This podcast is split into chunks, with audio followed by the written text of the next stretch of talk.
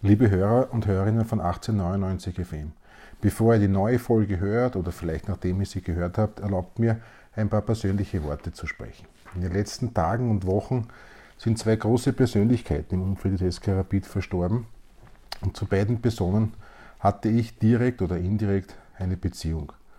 Zum einen am 1. Februar diesen Jahres 2020 ist Rudi Koplowski gestorben.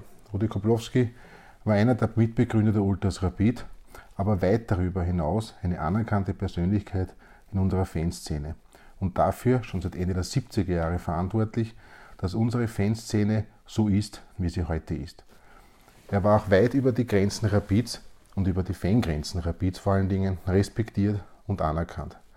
In den Mitte der 90er Jahren war er sogar Scout für Rapid unterwegs und entdeckte mit René Wagner einen Spieler, der von 1996 an unheimlich viele Tore für Rapid geschossen hat und damals wie heute große Popularität genießt und auch heute noch ein gern gesehener Gast in Hütteldorf ist.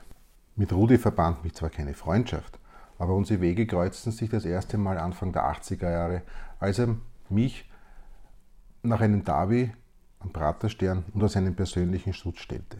Und bis vor wenigen Monaten hatten wir zumindest virtuell noch Kontakt. Und einer seiner letzten Posts an mich war, nachdem wir eine doch heftigen Debatte äh, ausgefochten hatten, waren, bist du in Ordnung.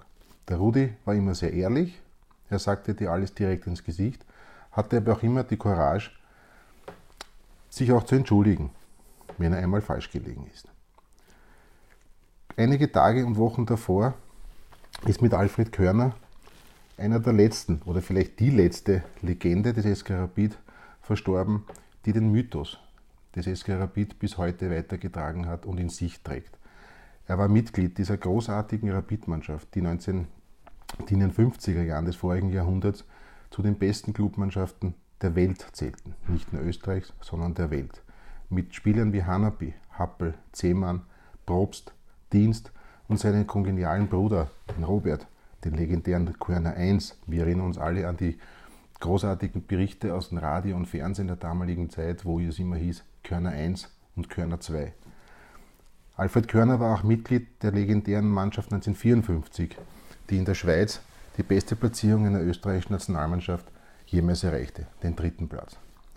Alfred Körner war bis zum Schluss im Vereinsleben des SK Rapid engagiert. Er war in seinem Legendenclub anwesend, hat fast jedes Heimspiel besucht und auch jede relevante Rapid-Veranstaltung wie Mitgliederversammlungen oder Hauptversammlungen mit seiner Gegenwart aufgewertet. Ich habe Alfred Körner ein oder zweimal persönlich getroffen. Ich habe ihn also nie gut gekannt. Dennoch verkörperte er für mich das, was man heute so als Rapid-Geist bezeichnet. Ihm gab eine gewisse Aura und er war ein richtiger Wiener. Er hat die Spiele seiner Rapid immer mit Humor, mit Schmäh, aber er hatte auch den Blick für den Fußball der heutigen Zeit und hat alles entsprechend und typisch Alfred Körner kommentiert. Mit Alfred Körner ist am 23. Jänner 2020 nicht nur ein ehemaliger und verdienstvoller Spieler des SK Rapid gestorben, sondern auch eine Legende, ein Mythos und vielleicht auch ein klein wenig von Rapid. Vielleicht ist auch seit damals alles ein bisschen anders.